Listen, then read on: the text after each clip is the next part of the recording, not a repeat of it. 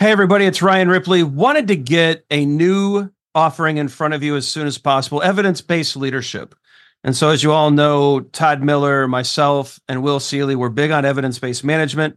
We want to apply it to the leadership space. We all know that modern managers face complex challenges every day. You're juggling a lot of needs your direct reports, your stakeholders, your customers, they all need constant attention. What we want to do is help you manage that. We want you to use information and data to make good decisions around all of these areas so that we're delivering the right thing at the right time for the right customer. And we know that we're doing that because we're using data and evidence to validate all the things that we're doing. And not only that, we're not just looking at value, but we're looking at our capabilities as an organization. Can we deliver on time? Can we innovate effectively? Do we have too much tech debt? Do we have too many things in process? Are we unable to deliver when the market demands that we do? We look at all of these things with evidence based management. We merge that into a leadership uh, mindset and lens, and we enable you to make new and better decisions repeatedly based off of the data that you're collecting within your organization. It's exciting stuff. We hope you can join us. Visit agileforhumans.com forward slash EBL course. Join us in one of these offerings. We think you're going to love it. Hope you can join us. Use Agile for Humans, the number four to take another 15% off of this course. And uh, we can't wait to see you there.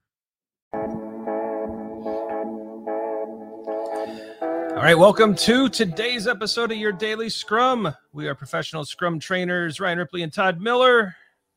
We teach a lot of Scrum and Kanban courses through scrum.org and prokanban.org. All that stuff's in the description, along with our book, Fixing Your Scrum Practical Solutions to Common Scrum Problems. So check out the description if any of that stuff is interesting. Today, Todd, we have an interesting situation. It's kind mm-hmm. of a mm-hmm. wasn't sure if we were going to actually talk about this, but I thought let's go ahead and throw the topic up. What's up with Jeff Sutherland's definition of a scrum master?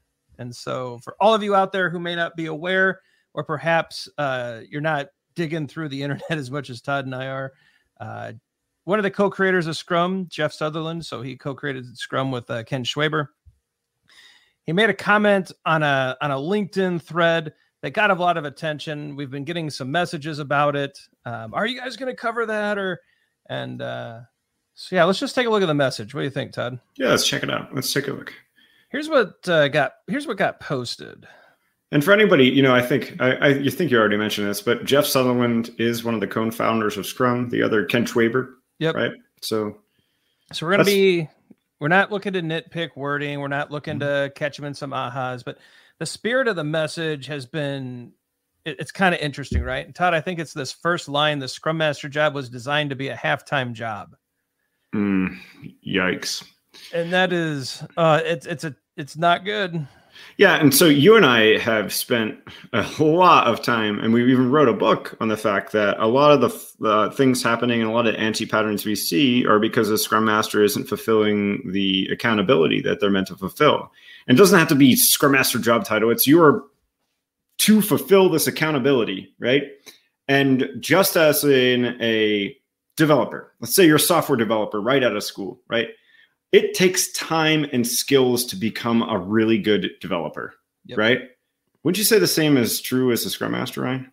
Absolutely. Like so, the, the coaching, the mentoring, the training, the teaching, the agile practices, the I mean, there's a ton of stuff that goes into it. The relationship building, the organizational impediment removal, uh, the the executive coaching, the team coaching, the individual, all that stuff um, keeps someone busy for for quite a while, wouldn't you say?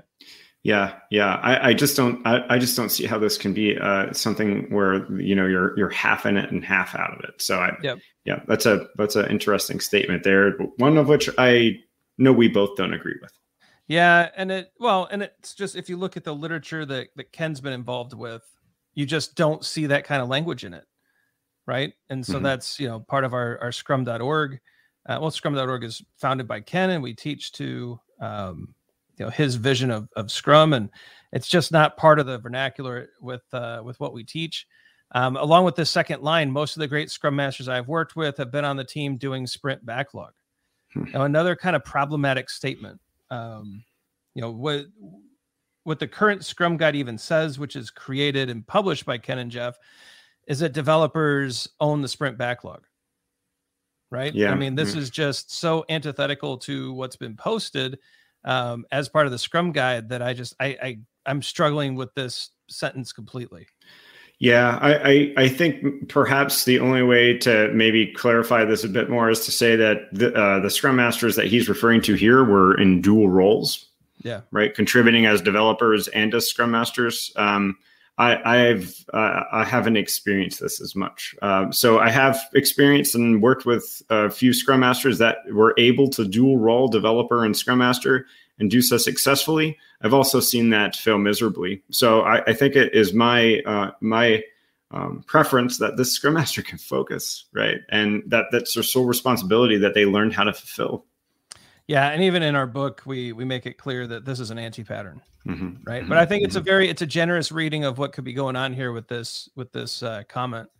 Um, there's some operational responsibilities. So, in apparently in this organization, um, you know, Scrum Masters also take on management responsibilities. I'm I'm not sure that's we're not going to go too much into that. And they work off of an operations backlog, which we've never heard of and apparently they're also uh, largely responsible for the Jira implementation, which, um, you know, it, it's just so far outside of what's typically taught and what is mm-hmm. typically considered to be um, the proper framing of a Scrum Master role that um, I'm not even sure what to do with this.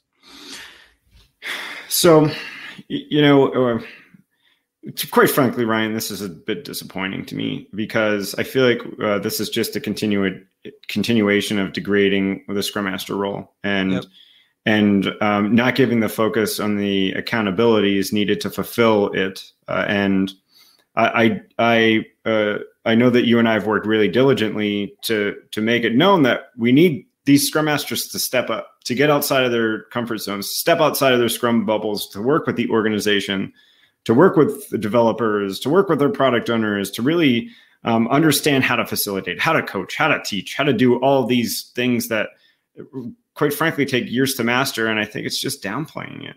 Am I am I wrong? Am I being too critical? No, I, I, think you're right, and I and I think that's the the theme of this, and which is why we're not going to nitpick. Yes, there's problems with the second half of this post that we kind of moved past, and if you want, if you all want to talk about that in the comments, great. But it's really the the continual degrading of the scrum master role that that as todd pointed out is really what's disappointing here um, i think it's safe for uh, most people to move past this comment uh, that was posted and, and largely ignore it mm-hmm. it hmm. also i mean uh, to be clear we're definitely grateful to, to jeff and ken for for their work on scrum and 100% you know, and we don't want to you know be too difficult here with it but ignore this comment people uh, look to the scrum guide look to the look to those who are actually doing scrum you know it makes us uh, i think this also todd for me it makes me feel great about being aligned with uh, scrum.org yeah. and ken's mm-hmm. vision of scrum um, which is a i think a a flourishing uh, vision of a scrum master and not this uh, degradation that that, that we keep seeing yeah. uh, from others. So you know it's it's uh it's out there. It is what it is. We'd love to hear your comments mm-hmm. right? And to read them. So let us know in the comments your questions about this. What did you think? Um, are we misinterpreting it? Perhaps we've yeah. read into it. Perhaps we are too close to, um, you know, professional scrum, and maybe that's yeah, kind of it could be. It could be we're group thinking it too. But yeah. but uh, I, I I know we agree on on all the points that both you and I have mentioned. We're in alignment there, 100. percent Yeah, so maybe it's time for end screen. What do you think, Todd? Yeah, end screen time. End screen time. And so, yes, what we want to know, what do you think about this video? What do you think about the the comment that Jeff left? Let us know in the comments. Like and subscribe so you don't miss any future videos. Uh, we've been dropping some fixing your agile coaching lately, which uh, have been really well received. So like and subscribe so you don't miss those. Check out the socials. We're very active online and drop a few things here and there. Some videos just popped up. We think you'll like them. Uh, we hope you do. Let us know in the comments if they helped. Uh, for Todd Miller, I'm Ryan Ripley uh, please don't jump on the comment we posted. You know, read it, take it with a grain of salt, forget it, move on, keep doing great scrum. Mm-hmm. We'll check in with you tomorrow. Yep. Cheers. Hey, everybody, it's Ryan Ripley. Wanted to get a new offering in front of you. Todd, myself, and Will Seeley have put together an evidence based leadership course. Now, this one's really exciting for us. You, as you all know, Todd and I and Will, we're all huge on evidence based management. We think it is the next big innovation in the agile space. But what we've noticed is the application at multiple levels has been troubling, at least for certain organizations. And what we want to do is make it simpler. And so, evidence based leadership is the course to come to if you want to get immersed into data driven decision making, the ability to actually validate that value is being delivered, to look at your ability to innovate and to deliver to the marketplace, and to actually identify and act on opportunities in the market that you may not know about and say closing that satisfaction gap with your customers, finding new channels, and using data to drive those decisions rather than guesses, hunches, hunches, and conjecture. And so we want you to join this course. We've got multiple offerings coming up this year. The link is simple. It's agileforhumans.com slash EBL course. Jump in there, use the code Agile for Humans, the number four, and you can take uh, 15% off the price of the class. So not only is it a new offering that we've discounted already, go ahead and take another 15% off because you're a valued listener. We can't wait to see you there.